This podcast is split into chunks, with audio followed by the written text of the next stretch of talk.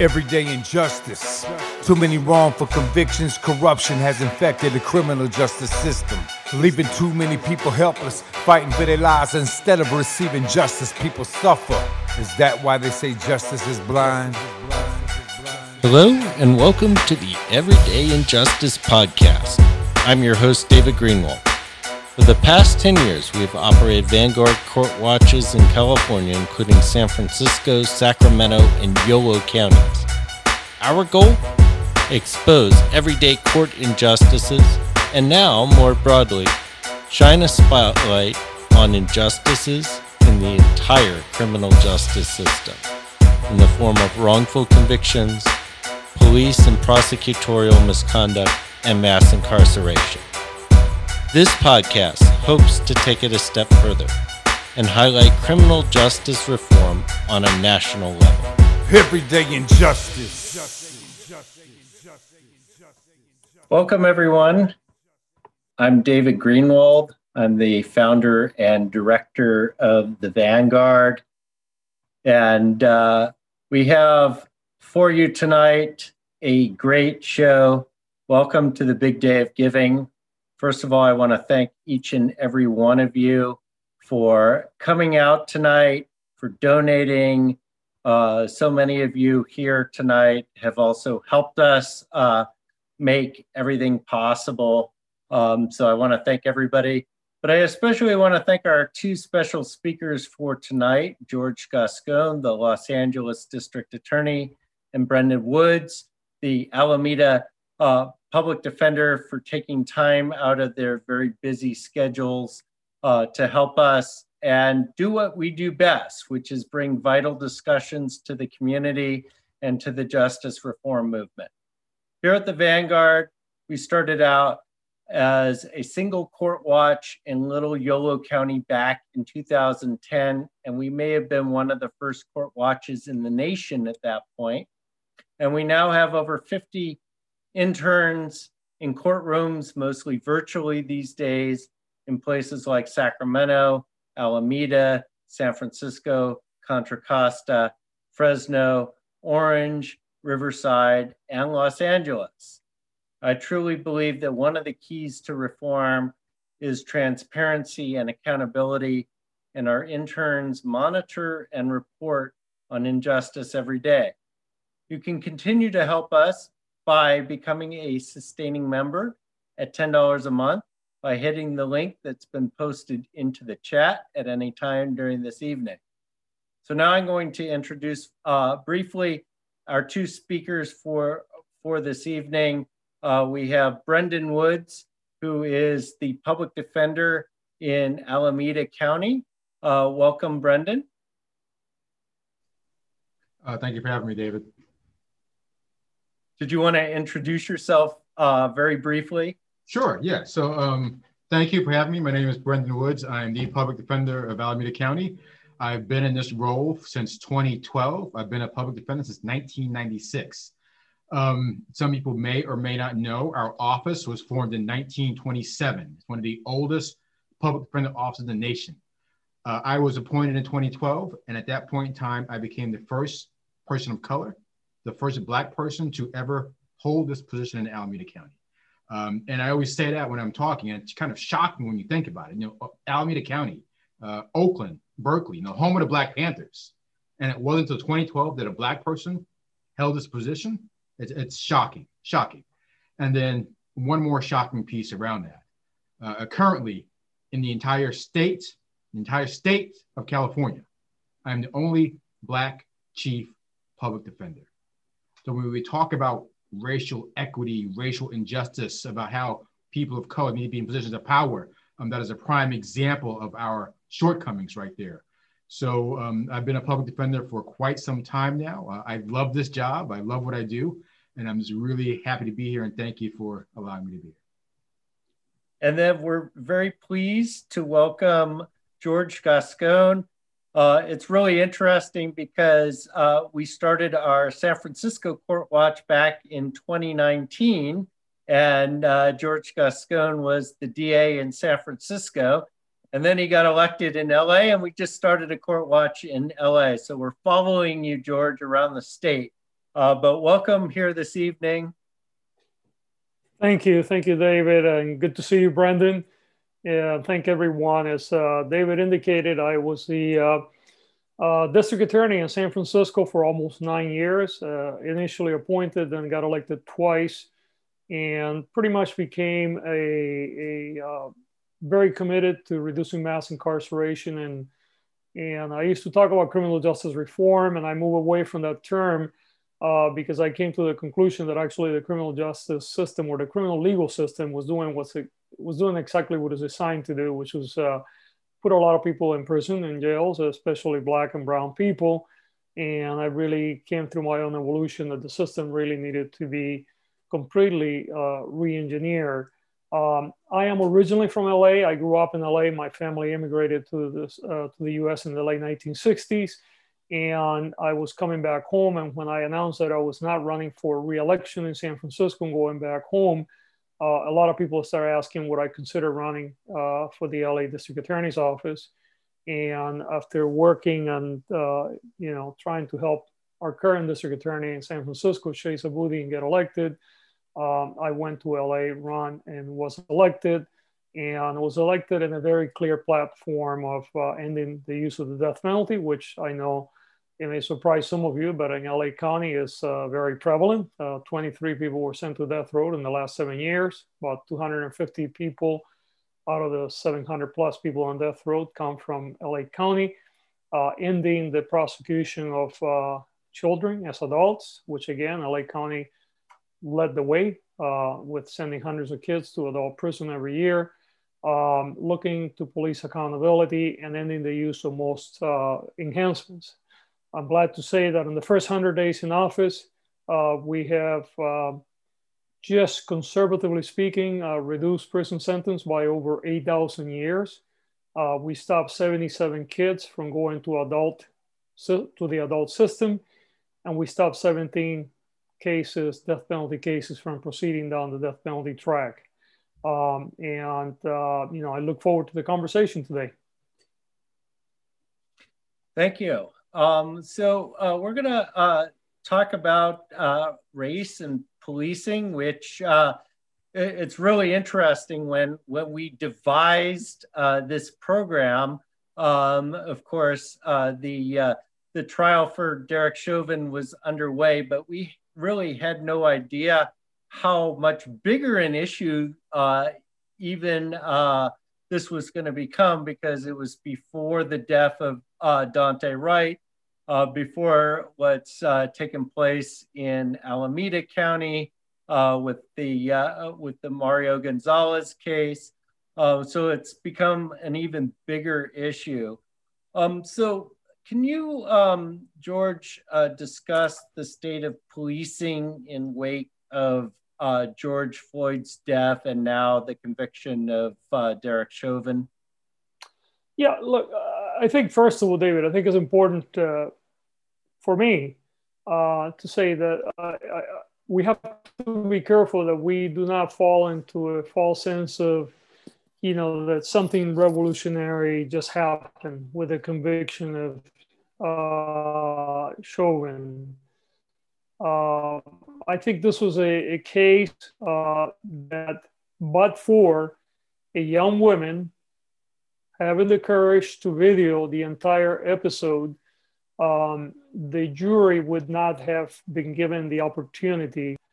Uh, if you look at the official reports coming from the police department of the city prior to the trial, as they the way they explain what occurred, uh, you know, very uh, very clinically saying that this individual had a, a medical episode and he passed away at the hospital or en route to the hospital without ever mentioning the fact that he was murdered by a police officer. So uh, I think it's really important to first of all understand what happened. However, and this is where I do believe there is a difference. I think that the the way that the public reacted to this, beyond just simply the black and brown communities, but across many other communities for the first time uh, last year, I think it created a historical moment uh, that that we need to seize and we need to ensure that we don't lose the opportunity to really have uh, systemic change and systemic uh, restructuring. I think, as you well pointed out, just you know, just you know, as we're going through this trial, we had the death of Daunte Wright and, and others since then. So the problem continues to be there. I think that you know the way that we continue to uh, empower police uh, to use force and the laws surrounding police use of force and the way that we use police departments needs to change. I think that there's a lot of work that is going on, uh, but I want to make sure that we understand that uh, there is a lot of work that needs to be done. And I don't think we have arrived by any stretch of the imagination. Well, it is interesting. And, and since you're now in LA, um, you know, my introduction uh, to uh, uh, police issues was, of course, the Rodney King case uh, when I was just about to graduate from high school.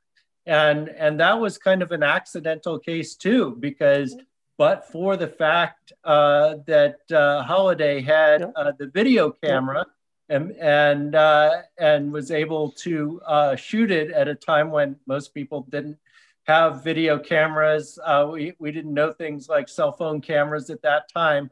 Uh, we wouldn't have known about Rodney King. And, and, and prior to that, you know, um, you know, the at least the white community really didn't understand uh, that there were things like uh, police beatings at that time.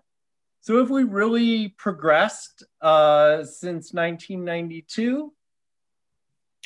I don't think so you know and i think that that is why we're at this moment uh, where you know we need to begin to rethink. I think that the concept of uh, being able to simply train police away from using excessive force has proven to fail it does have an impact. I don't want to be completely uh, you know dismissive of the fact that good training is important.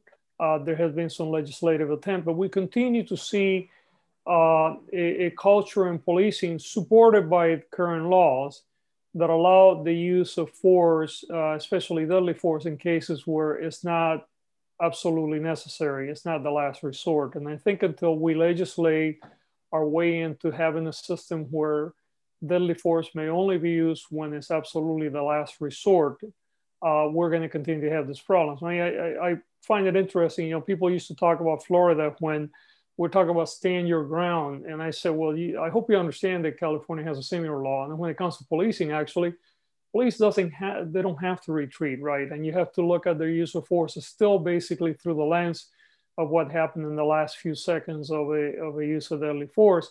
Never mind that the actions of the officer may have prompted the event that then forced the, you know, the use of deadly force at the, at the very last moment.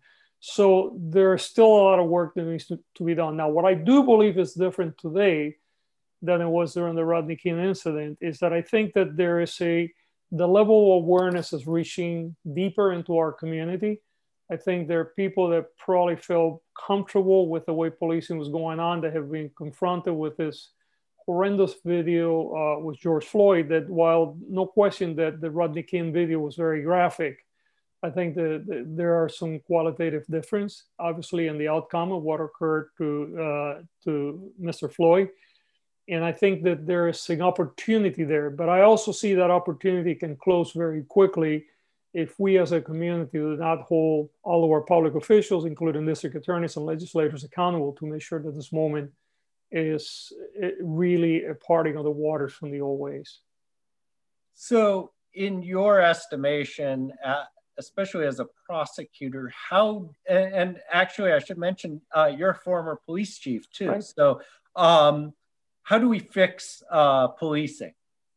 Look, I think first of all, we need to we need to reimagine what policing, what should the role of policing be. I think that we often call upon the police to do many things that should be done by other people. So whether you're talking about calls involving people that have, uh, you know, that are displaying potential symptoms of mental health problems.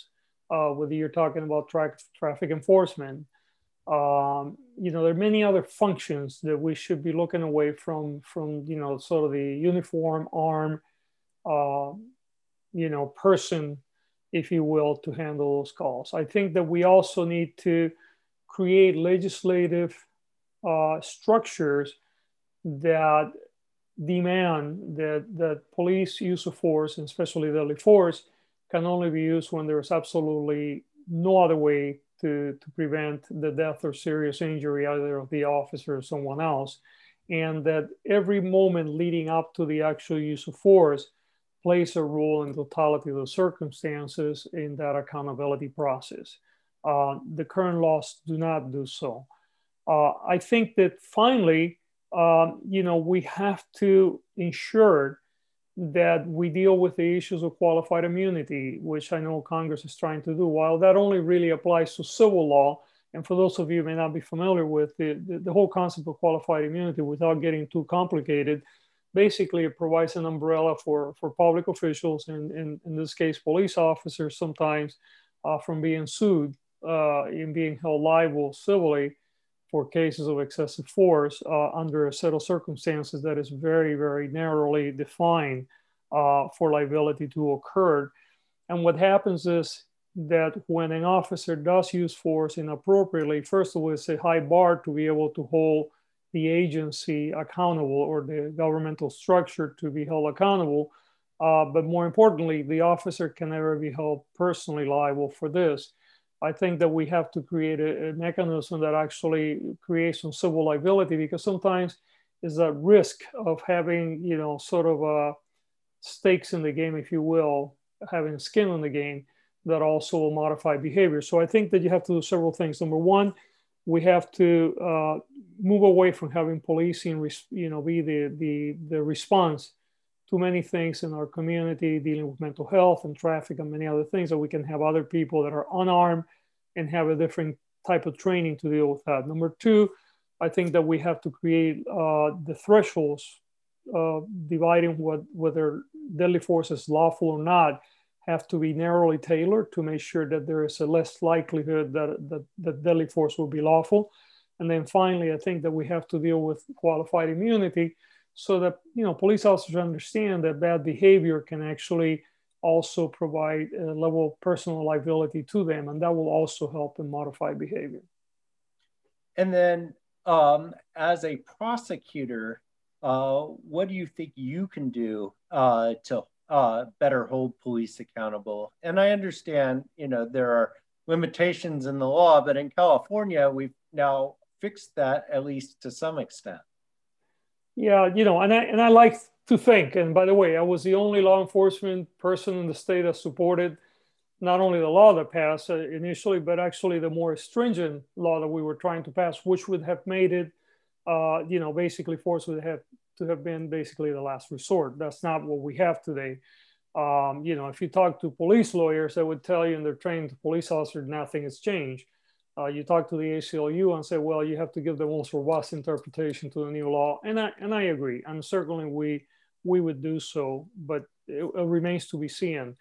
But the things that we can do, for instance, in my office now, I'm actually in the process of creating a special prosecutor. It's bringing a an outside lawyer, and actually, you would appreciate this, David, since you brought in Rodney King. He was a federal prosecutor that successfully prosecuted the, the Rodney King officers on the federal trial. If you will recall, they were tried on a civil case on the use of force and they were acquitted.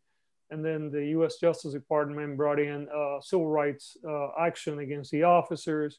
And there was a gentleman by the name of Lawrence Middleton who prosecuted that case for the federal government and, and got a conviction. Uh, he since left the U.S. Justice Department years ago after being part of the uh, the uh, Civil Rights Division for a period of time became a, a civil litigator on civil rights issues, and he has agreed to become a special prosecutor, contracting out to look at some use of force cases that we have already identified that the previous administration deemed to be lawful. Uh, we've also created a community board that, that is composed of uh, members of families that uh, have been the recipients of police violence in their family, um, civil rights lawyers and other community members, and the clinic of the UCI Law School working together to review approximately 600 uses of force, uses of deadly force cases that go back to 2012. So they're doing a look back.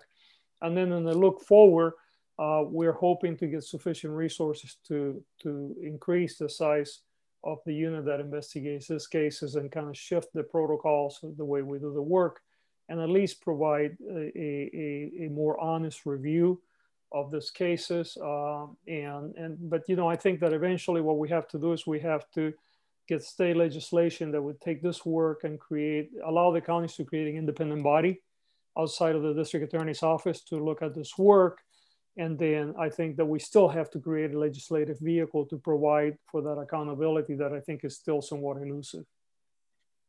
And then um, the last question I'll ask um, on this is, you know, how do you build trust in communities of color between the police and those communities?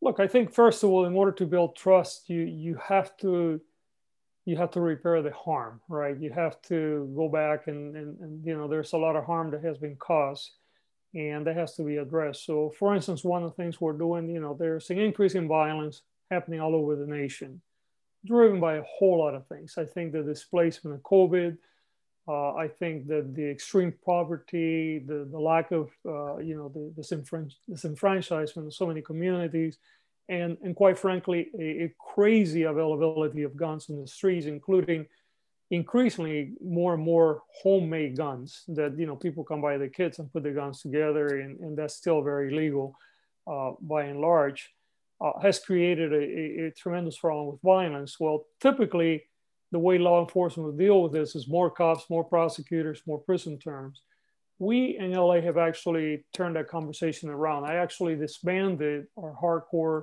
prosecution unit, which is, uh, you know, I consider a throwback from the 80s and 90s. And we have replaced it with uh, what we call our, our, community violence reduction initiative. And what this is, is, is taking, bringing community, bringing county public health together, bringing the police department and prosecutors, but working collectively and looking at violence through a lens of a public health problem and then almost using a clinical approach that looks at prevention, intervention, and then when appropriate, obviously arrest and prosecution, but using that as a last resort. Uh, I believe that that will begin to build some level of trust in those communities that are being plagued by violence, especially by them playing a central role in the solutions. But I think that we need to continue to ensure that where we can, that we have not only greater transparency, but greater input and participation of the community in determining how you create a healthy and sustainably safe community. And community has to play a major role in that part. It cannot be up to the police and prosecutors and the government alone.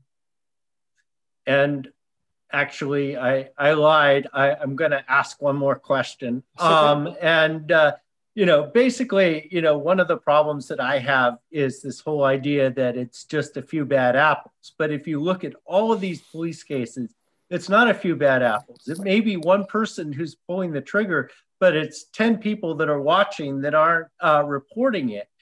How do you deal with that culture?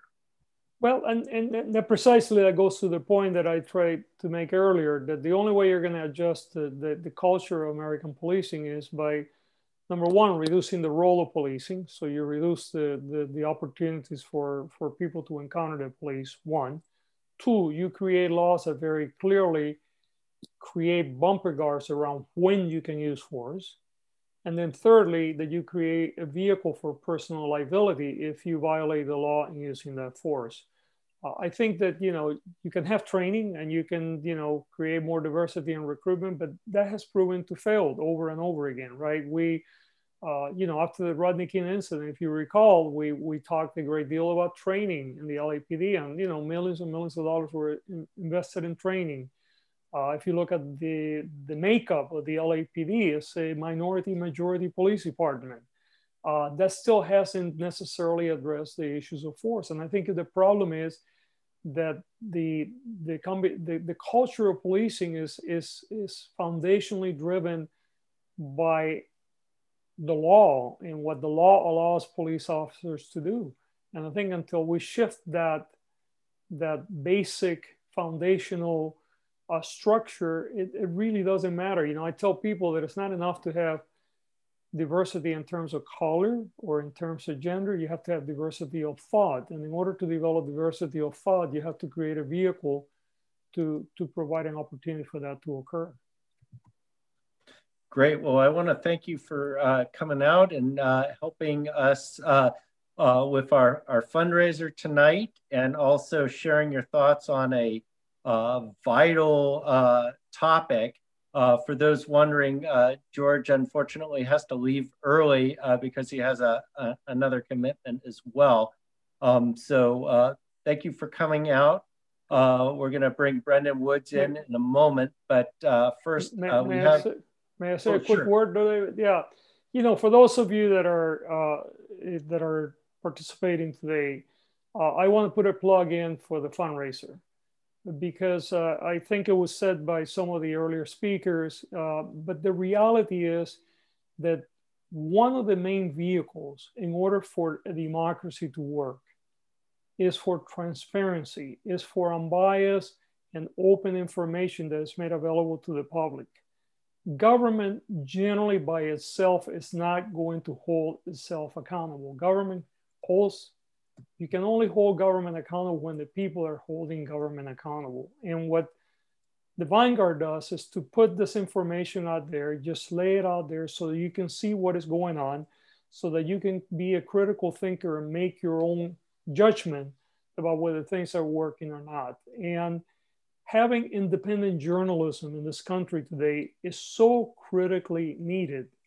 We are at a time when major newspapers are shutting down or they're being bought by large corporations that control their editorial capacity, where journalists are, are not necessarily getting access to information. And the work that goes on in the vanguard is the type of journalism is so necessary for a healthy democracy, and in this case, uh, for a healthy criminal legal system. So I just wanted to put that plug in there for you, David, and for the Vanguard. It's very important. Well, thank you very much, George. My pleasure. Thank you. And you take care. You too. Bye bye. All right. That was uh, LA District Attorney George Gascon. Um, we are now going to have uh, uh, some words from some of our great interns uh, in our internship program. Uh, we're going to start with uh, Roxana. Yeah, thank you. Um, hi, everyone. I think I'm first going to talk a little bit about the internship and then share a key experience that I've had. So, um, with the Vanguard internship, what the, inter- the Vanguard does is we train students how to write articles for the Vanguard and we do that in two ways. Uh, one way is through our Court Watch program, which you've heard a little bit about. And what interns do is we watch criminal court hearings and trials and we report on what we see.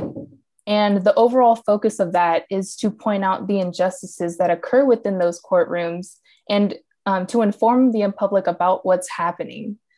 And uh, a second way is we receive assignments and we write articles reporting on various social issues and issues on the criminal legal system. Uh, for me, both programs were like learning experiences. Um, you know, I, I learned a lot about the court process and so many other important things that I didn't know much about before interning here. Um, I've had many wonderful and insightful experiences here, but um, a key experience for me has been um, it began when with the article that I co-wrote with Kaylin, who's also here today, and um, she's running the LA branch. But um, that article pointed out new evidence in the case of a man named Chief Stinkewitz, and he is a Native American, and he's currently on death row at San Quentin. Uh, his case really impacted me, and it pointed out a serious case of injustice and possible wrongful conviction. And being able to intern with the Vanguard gave me the opportunity to report on his case and actually do follow up articles. Um, I was also able to meet Chief's legal team, and um, I'm currently now working close with them to advocate for Chief.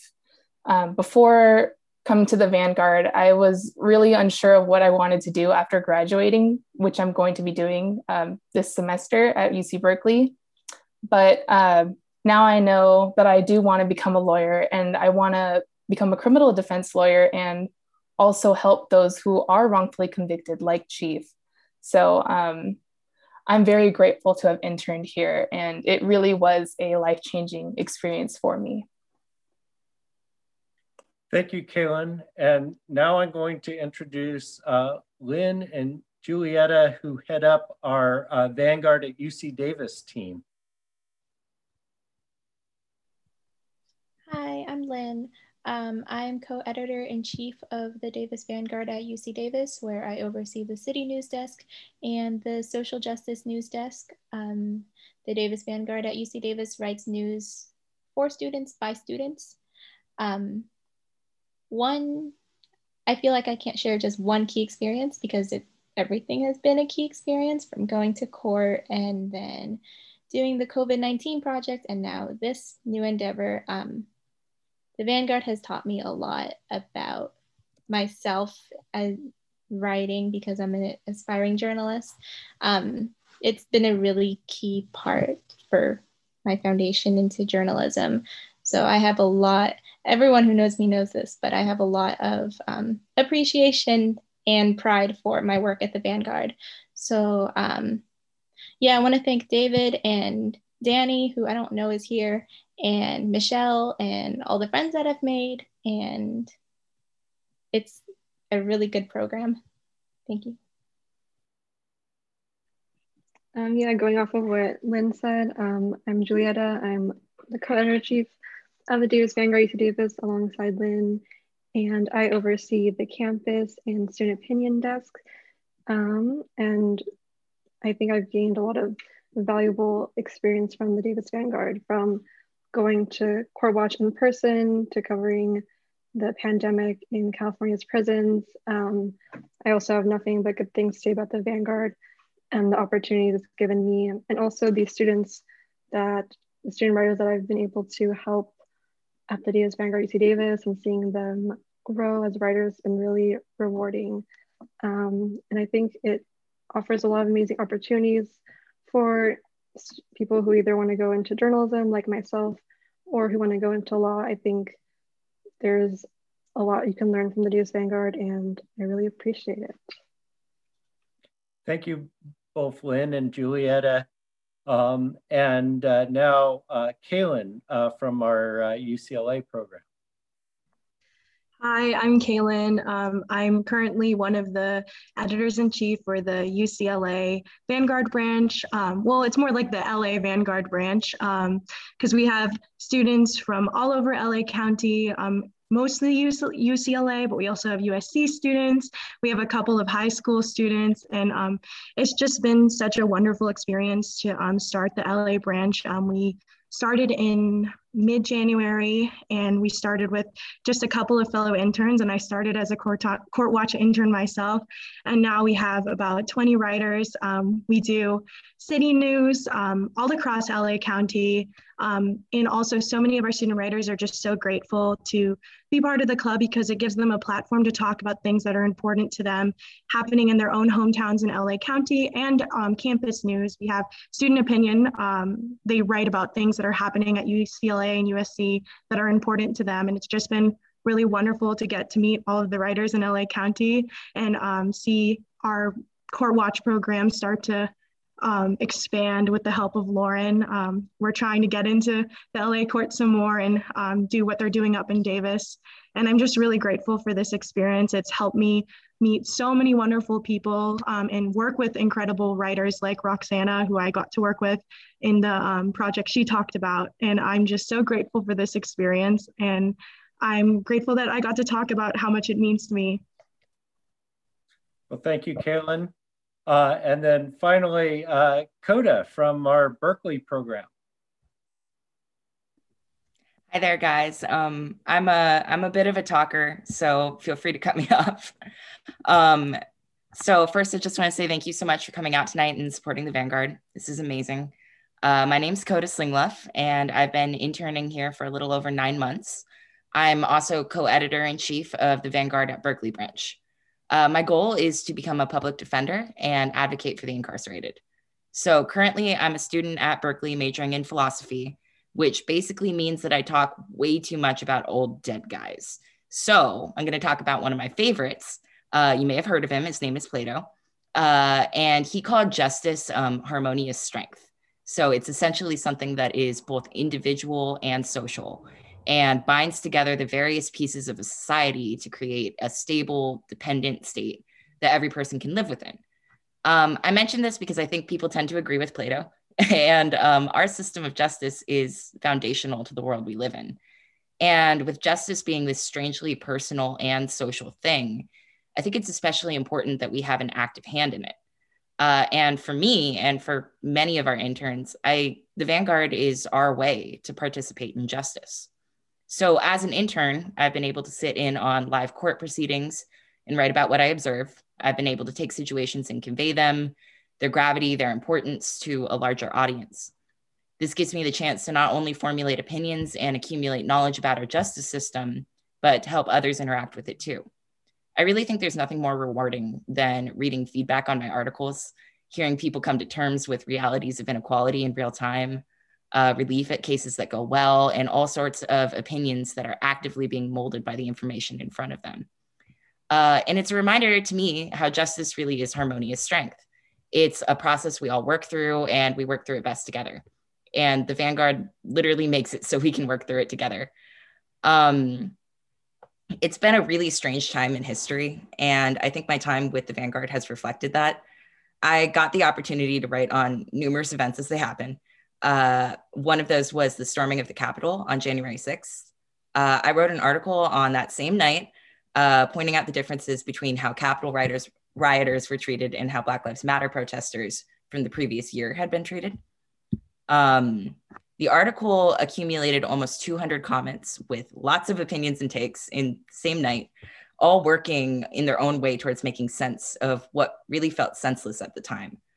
Um, and I was really stunned to think that my words could have any part in that history. Uh, but that's kind of what the Davis Vanguard does. It gives every one of us a chance to be heard when it comes to justice. And it gives us the ability to participate and connect with the systems that affect our lives. Uh, and then one just quick plug for our new branch at the Vanguard at Berkeley. Uh, we've been able to put together even more coverage of things that matter to the Bay Area. We've covered Berkeley campus news, discrimination cases, hate crimes, and many public policies that affect the community. We've just been getting started this semester, but I am so proud of my team of writers and so excited for what's to come. Uh, so none of that, none of what we do would be possible without the Davis Vanguard. So I guess what I'm trying to say is the Vanguard has helped me understand not just the legal system, but how I and how everybody really has a hand in justice. And I've been able to do a lot of good here, as have all of us. And I'm so grateful to be part of this program. And I'm so grateful that this exists. So thank you guys.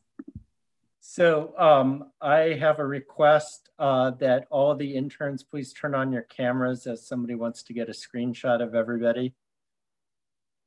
So um, I want to uh, say a couple words and then we'll bring uh, Brendan back in uh, to have the second part of our discussion. Uh, but uh, first of all, these five interns are just absolutely amazing uh, people. They're amazing interns. They're amazing writers. remember their names because in 10 years, you're going to go, oh, I knew this person when. Um, do you want to go up against Coda uh, if you're a prosecutor in 10 years? I don't think so. Um, so I, I, am just blown away by the quality of the young people that we have going through this program. And I think a lot of, um, you know, what we do gets noticed. Uh, but one thing that we do that I don't think gets enough notice is that we really provide opportunities for, for young people uh, through mentorship uh, to really develop and hone their skills. And I don't think uh, I don't think we get enough credit for that. Um, and it's actually one of my favorite parts of doing all this, even though I love every aspect of the Vanguard, except for raising money for some reason.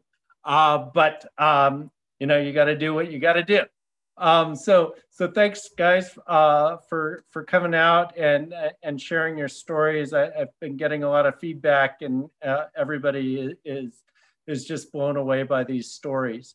Um, so uh, we're going to bring uh, Brendan back in uh, for an important uh, discussion on uh, uh, on policing. Um, so you know, you're in Alameda County, um, Oakland, you know, Oscar Grant, um, I think happened right before you became a chief public defender. Um, but what is what is it like right now in Oakland dealing with police issues? I think it's probably the same way it is everywhere. Um, policing in America is built a certain way. It's based on the system of white supremacy and racism. So I, I think it's the same everywhere where police are still exerting their power in a way that oppresses black and brown people. You know, if we think about um, the verdict of Derek, the Derek Chauvin trial and George Floyd, and we want to talk about has there been any real change in policing since then? And, and I really don't think there has been any change. I think policing was the same prior to the verdict. It was the same prior to the murder of George Floyd. It's the same after the murder of George Floyd. Um, there really has not been much change. Um, and, and if we just think about what happened during the trial, um, during the trial, we had uh, Adam Toledo was like murdered. He's a 13 year old kid right right before the trial started. Uh, we had um, Daunte Wright, who was murdered during the trial. Um, at the same day of the verdict, we had Ma'Khia Bryant, who was murdered by police. And, and, as you know, just a few weeks ago here in Alameda County, we had the murder of Mario Gonzalez. So I, I can't say that policing has changed or there's been any real tangible outcome that we've seen from the murder of George Floyd. Yes, there have been more energy around policies to be put in place, but we pull back and think has the culture of policing changed? Has police changed in their activity? Has the mindset of policing changed? And from what we heard from George earlier, no, it hasn't. And I think we see that every day, um, especially here in Oakland and and you probably see it more than most people because you guys are in the courtroom all the time on the front line and and you're seeing these cases of people coming through having had their rights violated having been mistreated by police um, and and having illegal use of force. Absolutely. So i think when you think about policing um, the stories our clients can tell about policing are the stories that people should be listening to uh, I, I, I, was thinking about um, your organization and Court Watch and the inside lens that you guys have and have the um, ability to amplify is just really incredible because so much happens in the dark in court. Uh, so much happens that our community is just not aware of. So much happens that the public is not aware of. And if they could see everything or read these reports and see the lies that happen over and over again, I think people would be shocked. Uh, they have this concept especially from the media and from TV shows, that um, police are there to help and they are there to take care of communities. And there's this whole concept of community policing, but there's so much harm and violence and, and this destruction of communities that comes from policing that people aren't aware of. And I think our clients can tell that story in a really different light. I think your your paper tells that story. Yeah, and uh, you know, I know there's a, a lot of public defenders in, in, the audience today, but you know, one of the things that's really um, interesting. Defenders, I'm going to steal your interns. Yeah. um, one of the things that um, you know I've learned uh, attending court for the last 15 years is how bad policing actually is, and um, you know, every time I hear the story or the the excuse well it's a few bad apples. I, i'm like go sit in court for a few weeks and then tell me that. Because what you see are um, and, and i remember and i didn't want to embarrass uh, george uh, but when we sat in court in san francisco we saw appalling stuff that nobody ever knew anything about. I mean, uh, people being roughed up by police and prosecutors continuing to seek uh, resisting arrest, felonies, uh, you know, PC 69s, um, uh, you know, in these cases where police were brutalizing people for no reason. And then you watch these police try try to explain stuff and they, they try to uh, lay foundation and they can't do it and they don't understand what the law is. And I'm not even a lawyer. And I'm like, going, dude, you don't even know the law. Um, it, it, it's it, it's shocking. Don't get me going on this. Uh, but yeah. but you know, I, I think if people don't see this, then they think, oh, you know, it's just a few cases. You know, oh, a thousand cases every year somebody gets killed, but you know they're having millions of encounters. But that's not reality.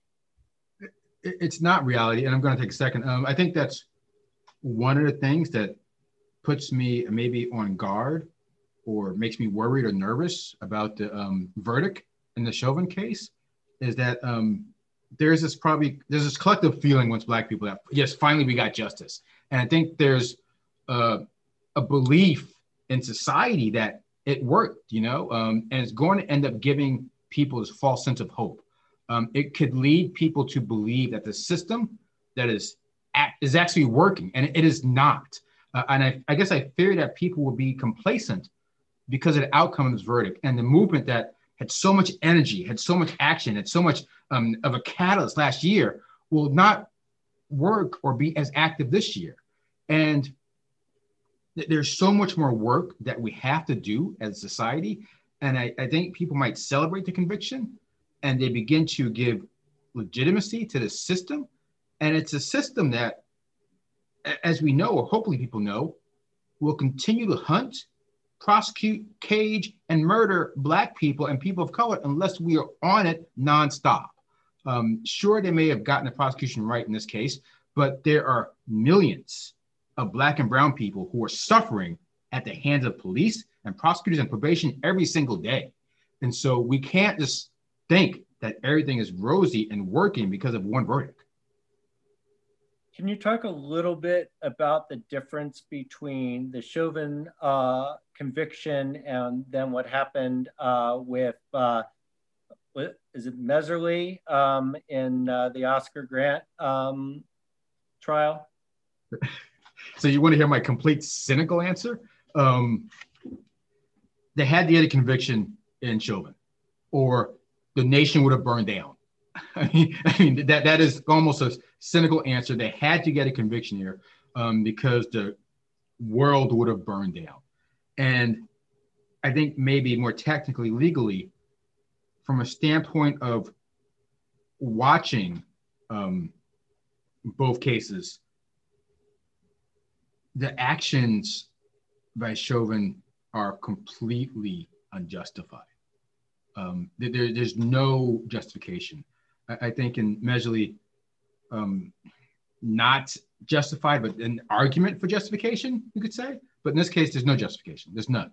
None. I mean, there's so much time to contemplate, think, and realize that your action is going to end up killing someone.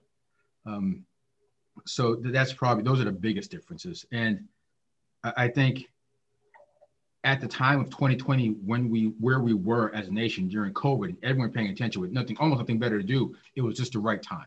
Um, it was kind of an explosion around racial justice and racial awakening racial awareness uh, that happened. Um, you have to wonder what would have occurred or would it have happened the same way if covid wasn't happening at the exact same time?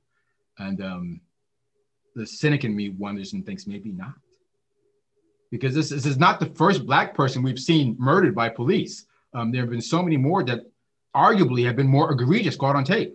Um, in, you know, you mentioned Rodney King, and and I, I, was in college at the time, and I, and I remember seeing that video, going, "Oh my God!" I mean, we, black people notice it's happening every day. We, we're aware of it, but seeing it on video, thinking, "Okay, this is going to change shit. This will really change shit," and as we know, almost nothing has changed.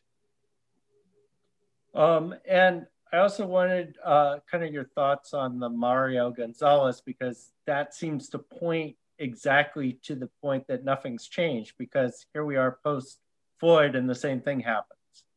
Yeah, and, and not just the same thing, but arguably something that is extremely or very close identical um, to the actions that has occurred that occurred in Floyd.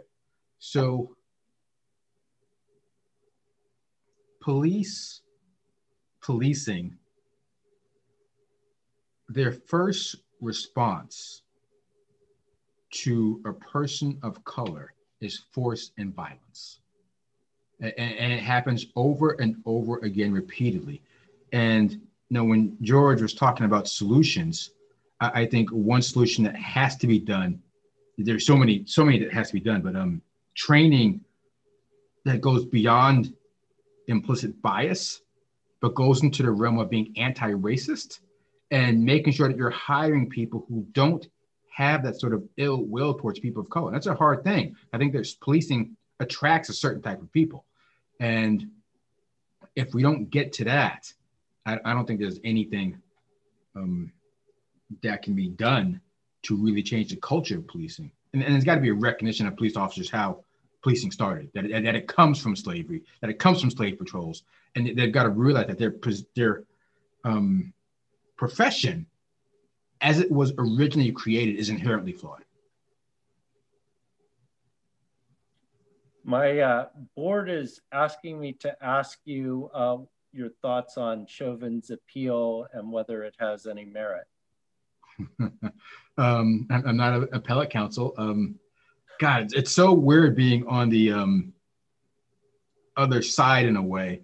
So, because I'm a defense attorney, um, I, I, defend, and and you know, I, I could have, yeah. So, um, I think the appeal and part of the basis is offensive because um, that's something we've been fighting very hard with regards to black people being on juries and being able to be a what I'm going to say a complete black person who's able to serve on a jury. So it is normal for black people to have certain views about police officers. I mean, historically, we should not trust police, and you should be allowed to as a juror. You should be allowed to protest and participate in the Black Lives Matter rally and still be a juror in this case. That should have no bearing whatsoever. So, um, do I think it has life? I want to say no, but it's weird to be arguing against an appeal as a defense attorney. I hear you. Um, so, do you have any thoughts on how we solve this police problem? Yeah. So, um, you know, I, I've been tweeting a lot. This cannot be reformed, and I actually believe that. Uh, I think it needs to be torn down and rebuilt. But if we're going to work within the confines that we have, there, there's some real, don't want to say easy, but fairly easy things we can do. Um, the police unions don't want them to be done, and maybe they're not that easy, but they, they should be done. We should have the will to implement them based on the number of black and brown bodies that keep getting killed by police. Uh, one easy uh, decertification process, right? I mean, California has failed to put that in place. I think 45 other states have a decertification process in place, so California needs one. I think SB2 is um, covers that this year, but that's one thing that has to be done. Um, civilian review boards uh, with power, um, power to fire officers and to investigate properly and to be funded properly. Um, that's another one that seems to be easy that should be done. Uh, one that's maybe more controversial is not having police officers be armed. You know, get no guns. You know, there are like what is it, 20 or 19 countries that have police forces that don't have guns. Why can't we do the same thing in the United States? Um, what else? Obvious, defund, right? We're saying defund, defund police and fund community. There are different ways with regards to how police money can be spent and how police should be responding um, to events. You know, you shouldn't be responding to a mental health incident. You shouldn't be um, have police respond to traffic incidents. Um, there, there's different ways to handle that.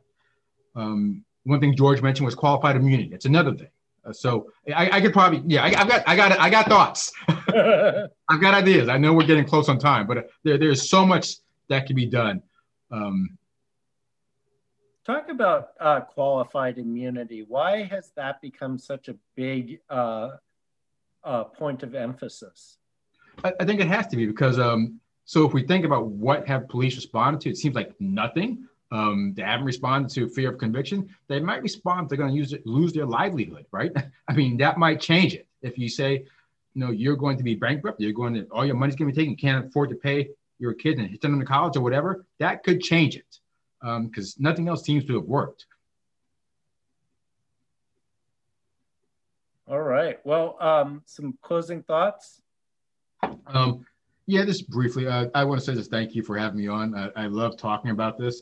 Um, I, I, think the people who are on, um, who are watching, are active. Um, they're activists and they care about this system.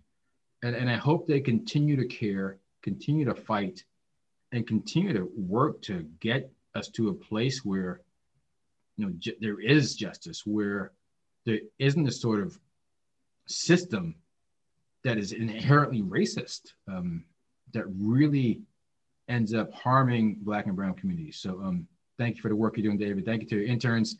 Um, thank you for having me. Thank you brendan. Yeah it's interesting full circle. I got into this whole space over a proposal by my wife uh, for a civilian review board in davis. And uh, because she did that, they shut down the Human Relations Commission. Um, this was in 2006. Um, so I do feel like there's been a little bit of progress. Um, not as much as I'd like to see, but a little bit. Um, so, yeah.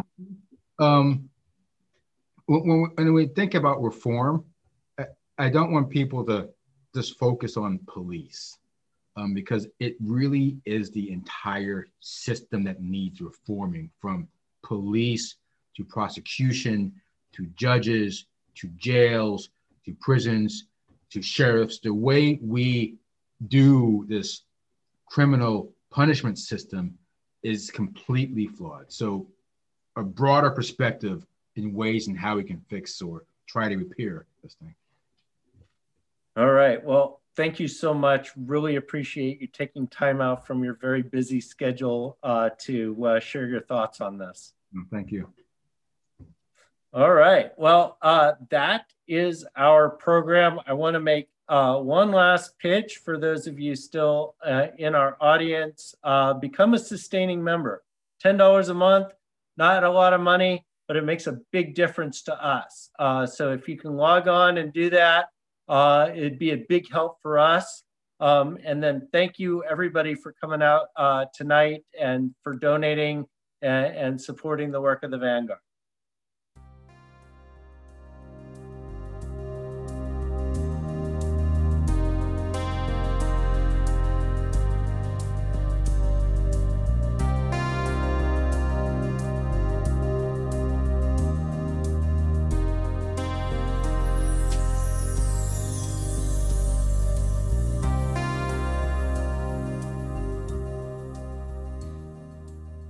Thank you to George Powell and Norman Mousequake Barrett for the use of our opening Everyday Injustice. You can see more of George's music at www.justiceforgeorgepowell.com. That's justice for George Powell, all one word, com.